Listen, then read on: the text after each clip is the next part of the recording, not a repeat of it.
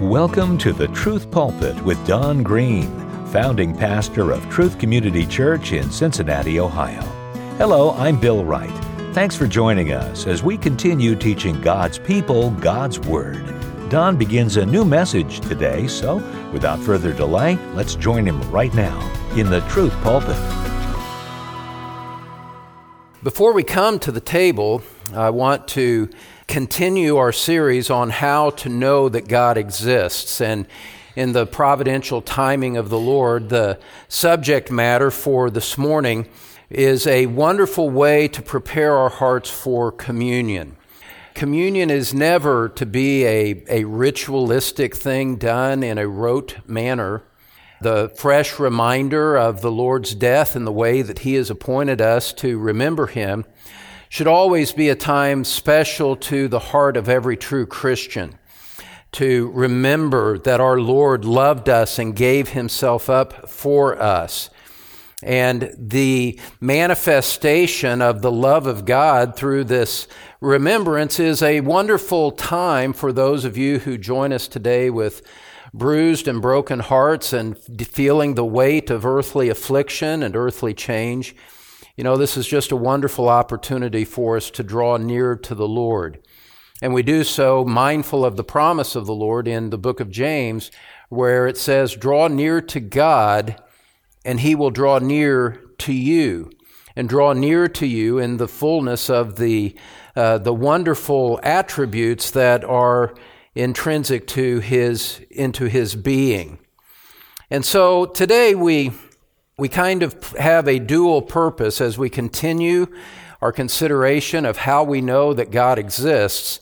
And also, as believers, we come together in a spirit of love and humility and unity to remember the Lord at the table that He has appointed for us.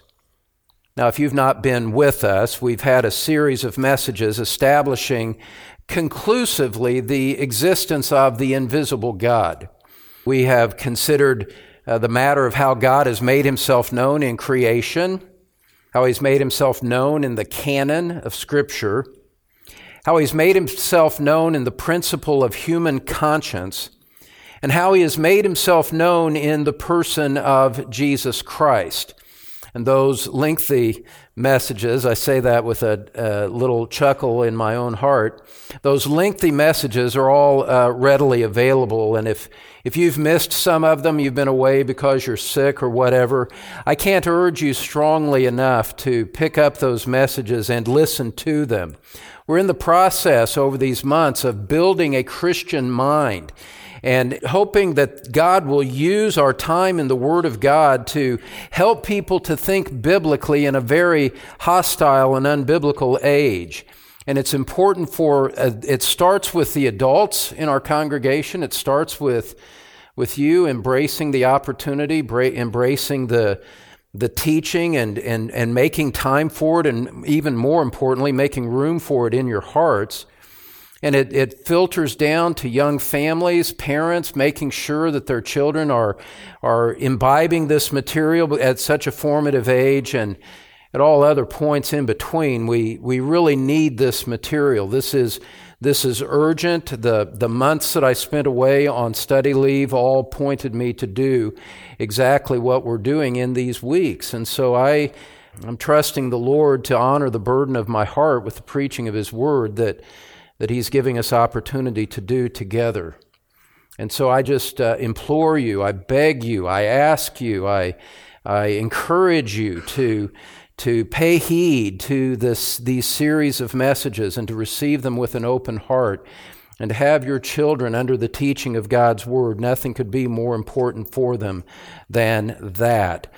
And so, what we're doing here is that with that little bit of introduction, we are unapologetically giving voice to the self testimony that God has imprinted throughout the universe.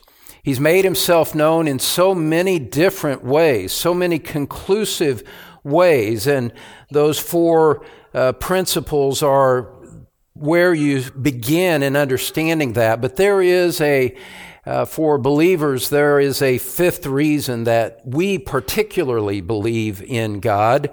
We particularly believe in the Lord Jesus Christ.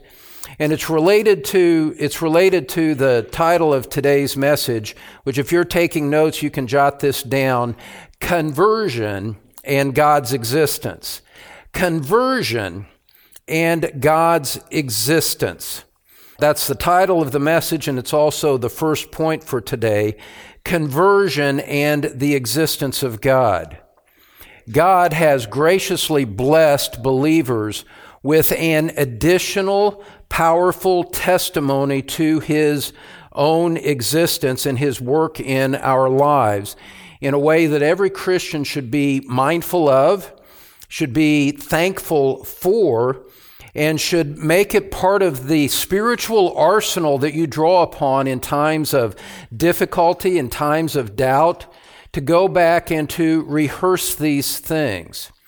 You know, I'm mindful as a pastor that the Christian life is more of a zigzag upwards trajectory that takes place. There are ups and downs that come along with it. I'm mindful, and how could I not be, that Christians themselves suffer through times of, of, of, doubt and conflict of mind for different reasons. We face a powerful foe in the, uh, in the devil who wants to undermine our confidence, undermine our witness, draw us down, and, and hinder the work of God in our lives. And so we are in the midst of a spiritual battle. One of the things that God has done to bless you and to help you and to sustain you in that is to give multiple evidences uh, to his own existence and to his own character that would reassure your heart in the midst of earthly conflict of the divine reality of a good and gracious God. And so, creation, canon, conscience, Christ, you rehearse these things over and over again in your mind, multiple times a day throughout, throughout the week, not just sitting through one sermon and and then checking off that box in your life. No, you, you go over these things again and again and again. And as you do that, as you meditate on the Word of God like that, the Holy Spirit will use His Word to strengthen your heart and to strengthen your faith in ways that make you a conqueror, an overcomer of the world, as Jesus speaks so often in Revelation 2 and 3. Now, Let's deal with this matter of conversion, the fifth testimony to God's existence. Technically, technically the theological term conversion means particularly the way that a man turns to God in repentance and faith. There is a, a converting of his heart, and in response to the gospel, in response to the work of the Lord Jesus Christ, a, a man turns from sin, turns from self, turns from the world, and turns to embrace the Christ that has been presented to him in the gospel. And that's the technical sense in the way that the word conversion uh, is used in theological literature. I'm using the term conversion here today in a, in a little bit of a broader sense to simply, in part, and I'll be honest with you, I'm doing it in part just to maintain the alliteration of my points. I, I, need, I needed another C here, and conversion is a worthy one to, to do. But it shows us that there is a personal aspect of God's self testimony that we need to be aware of. We have been speaking in such broad, lofty, universal principles as we've been considering this. I mean, look at the heavens and you see the glory of God. Look at the 1189 chapters of the, the Bible and you find the self disclosure of God. Look at the principle of the hidden operation of the principle of human conscience and the matter of the person of Jesus Christ, the God man, and you're just, it's just remarkable and broad and universal, these self revelations that God has given to us. And if we were only left with that, then there might be a sense where the, the utter transcendence of it all would, would almost intimidate us, would almost, would almost cause us to shrink back from the majesty of it all and the transcendence of it all. But as we come to the nature of Christian salvation, we find something sweet, we find something spiritually delectable for the believing heart to consider what Scripture says that conversion does about the point that it makes about the self manifestation of God. So, as we talk about conversion, we're talking about the fullness of Christian salvation and the work of God in order to draw sinners to Christ, in order to save them and bring them into his kingdom. And so, a complete view of God's self disclosure is ultimately going to lead us to the cross of Calvary what we will remember momentarily in the Lord's table. And I want to take you to a passage we looked at not long before my uh, before my study leave began in Titus chapter 2, verse 11 through 14. I invite you to turn there with me. Because there is something particularly individual and powerful about the way that God has made himself known in the salvation of each of us who have been led to the knowledge of Jesus Christ. And in Titus chapter 2, verses 11 through 14, we read this. Remember, we're talking about conversion and the existence of God. Titus chapter 2, beginning in verse 11, says, For the grace of God has appeared, bringing salvation for all people training us to renounce ungodliness and worldly passions and to live self controlled, upright, and godly lives in the present age, waiting for our blessed hope, for the appearing of the glory of our great God and Savior, Jesus Christ, who gave himself for us to redeem us from all lawlessness and to purify for himself a people for his own possession who are zealous for good works. And so Christ has come to earth. Christ gave himself on the cross of Calvary in order to purchase his people out of the slave market of sin, to free them and to deliver them from the bondage of self, the bondage of Satan, the bondage of the world, and to powerfully bring them into his kingdom. He did this as an act of grace, as an act of mercy upon those who would believe in him. And so Christ has done a wonderful thing for his people that we will remember in just a few minutes together. Now, as you continue to read on in Titus chapter 3, what you find is, is this is that, and now we're speaking on a more, somewhat more individualistic uh, term, as opposed to all of humanity. We're addressing this to the, the way that God has spoken to individual hearts. Paul says in uh, Titus chapter 3, verse 3, he reminds us of how we used to be dead in our trespasses and sins. He says in verse 3 For we ourselves were once foolish, disobedient, led astray, slaves to various passions and pleasures passing our days in malice and envy, hated by others and hating one another. Paul looks back to the pre conversion days of a believer's life and says, This is what we were all like. This is what you were like. You were blind. You were foolish. You were sinful. You were slaves to your passions and pleasures. You were full of malice and envy. It's a very ugly picture of the, of the reality of humanity, the reality of our own individual lives before Jesus Christ saved us. And so he looks back and says, Remember the chains of your slavery to sin, self, Satan, and the world. You were utterly lost and you had no power to deliver yourself whatsoever. But he's writing to Christians. That condition, that spiritual condition, was not the end of the story for, for the believer, was it? Your pre conversion days in the lostness of your sin, the lostness of false religion, the lostness of your arrogance and indifference to God, that wasn't the end of the story for you, was it? God showed grace and kindness and mercy to you. Someone brought the gospel to you. Someone told you about the Lord Jesus Christ. And there was a time when the light bulbs went on for you, where all of a sudden that which you had rejected suddenly made sense. That which you attached no value to now became the most important thing in the world to you.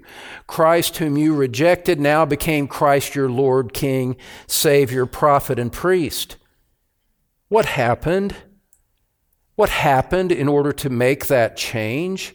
Some of us can testify plainly and, and fully that it was not anything of our choosing or our seeking, that the Lord sought us out you know, I once was blind, but now I see.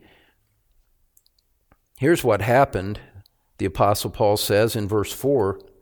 He says, But when the goodness and loving kindness of God our Savior appeared, he saved us, not because of works done by us in righteousness, but according to his own mercy, by the washing of regeneration and renewal of the Holy Spirit whom he poured out on us richly through Jesus Christ our Savior, so that, being justified by his grace, we might become heirs according to the hope of eternal life.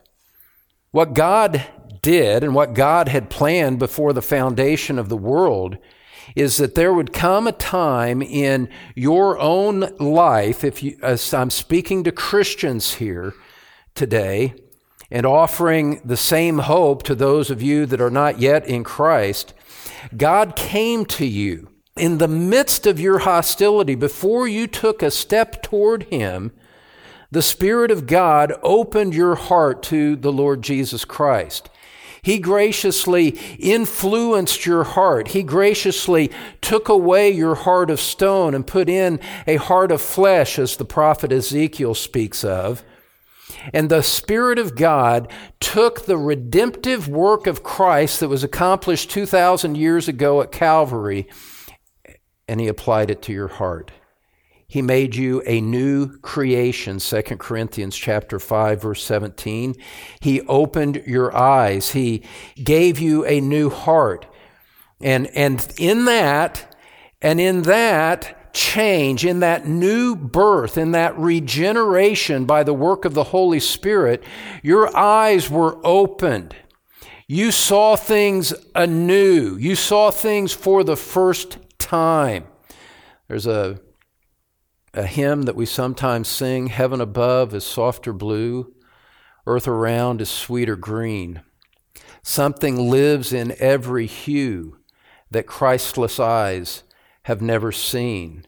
Birds with gladder songs o'erflow, flowers with deeper beauty shine.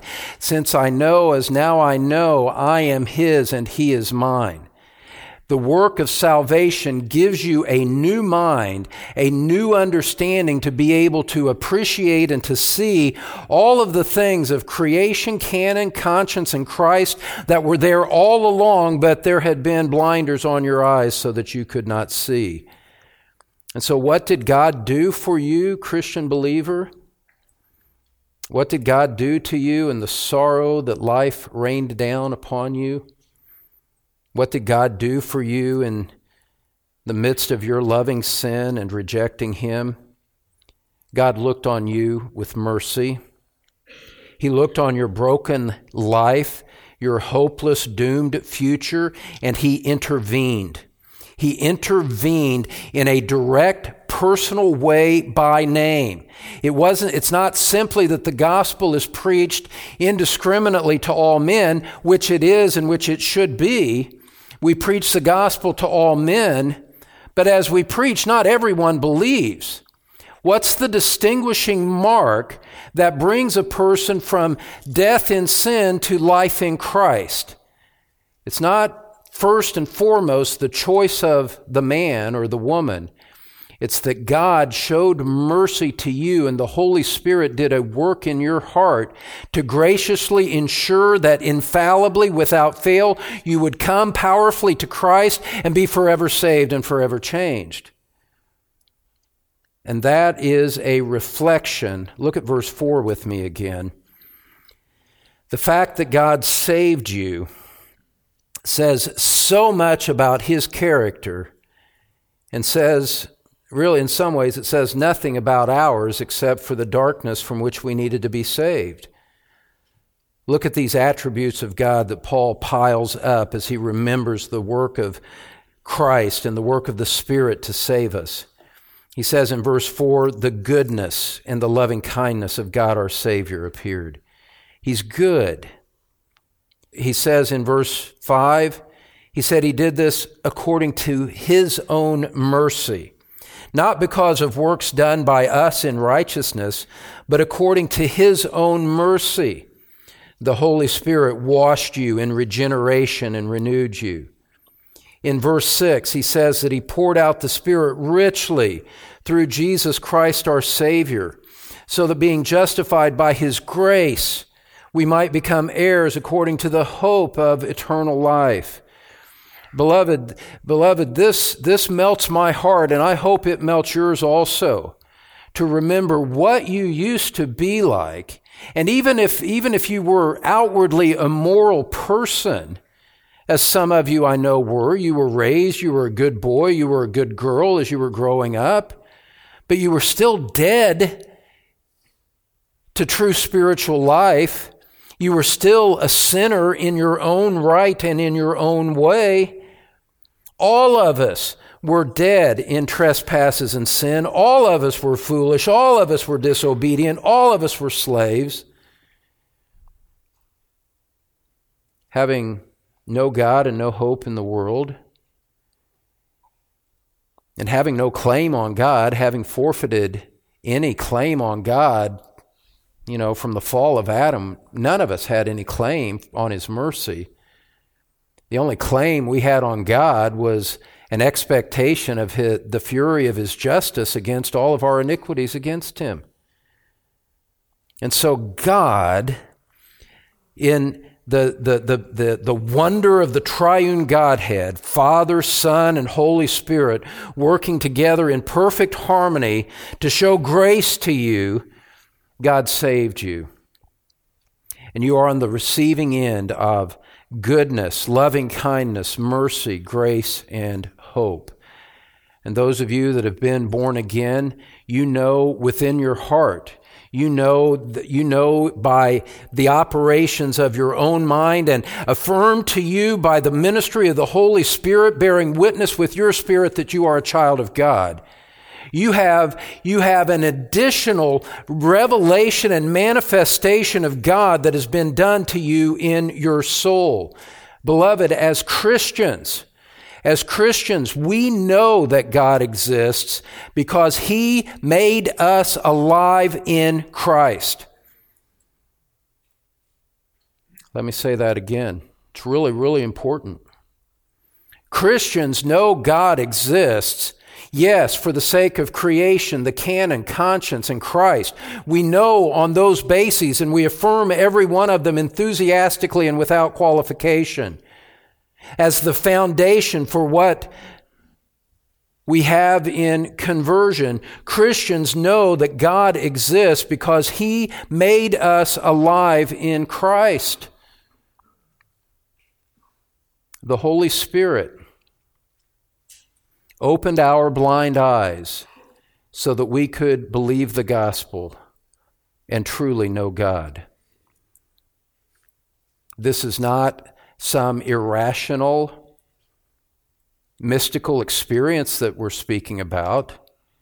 This is, this is the God authored faith that comes through the testimony of the Word of God and the work of the Holy Spirit. This is not somebody saying, "Oh, you know, a vision flashed in my mind, and now, you know, I, I, uh, you know, I have a new perspective on life." No, we trace our new life. It's so important for you to, to grasp this and understand it. I can't emphasize this enough. It is so crucial to understand that the position that we have in Christ, we can trace to objective factors outside of our own experience and say, this is what happened in my life, and this is where it, we find it in Scripture. This is where it is testified to. This is what undergirds it, authorizes, authorizes it, and authenticates it. It's, it's rooted in the Word of God, not in simply my subjective self testimony about what I believe in my heart. But I do believe it in my heart. Beloved, we know, we know that God exists because of God's work in our hearts. Let me pause here for just a moment to make a, to make a really important point. I was thinking about this driving home from someplace yesterday. You know, one of the the traditional way, the evidential way that the existence of God men have tried to establish all the t- over the course of time, you know, looking at you know different evidences, and they they without going into all of that, the whole point that they're trying to make is a probability case. And, and, this is the point that I want to get to with you. We are not saying that it is more probable than not that God exists. We're not, we're, we haven't made a probability case here that, that, you know, since it's more likely than not, then you ought to believe in God. You ought to believe that there is a God that exists. No, that is not what we are saying. That is not the testimony of the God of truth and the God of certainty. The testimony, that these things of which we speak, are things of certainty and conclusive evidence for which there is no justification to reject them. And the refusal to receive this testimony is morally culpable by those who reject it.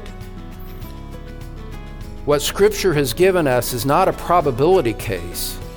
Scripture has said these things are true, these things are conclusive. You must believe them or you will perish in your sin. That is the reality of the testimony that God has given to us of His own existence.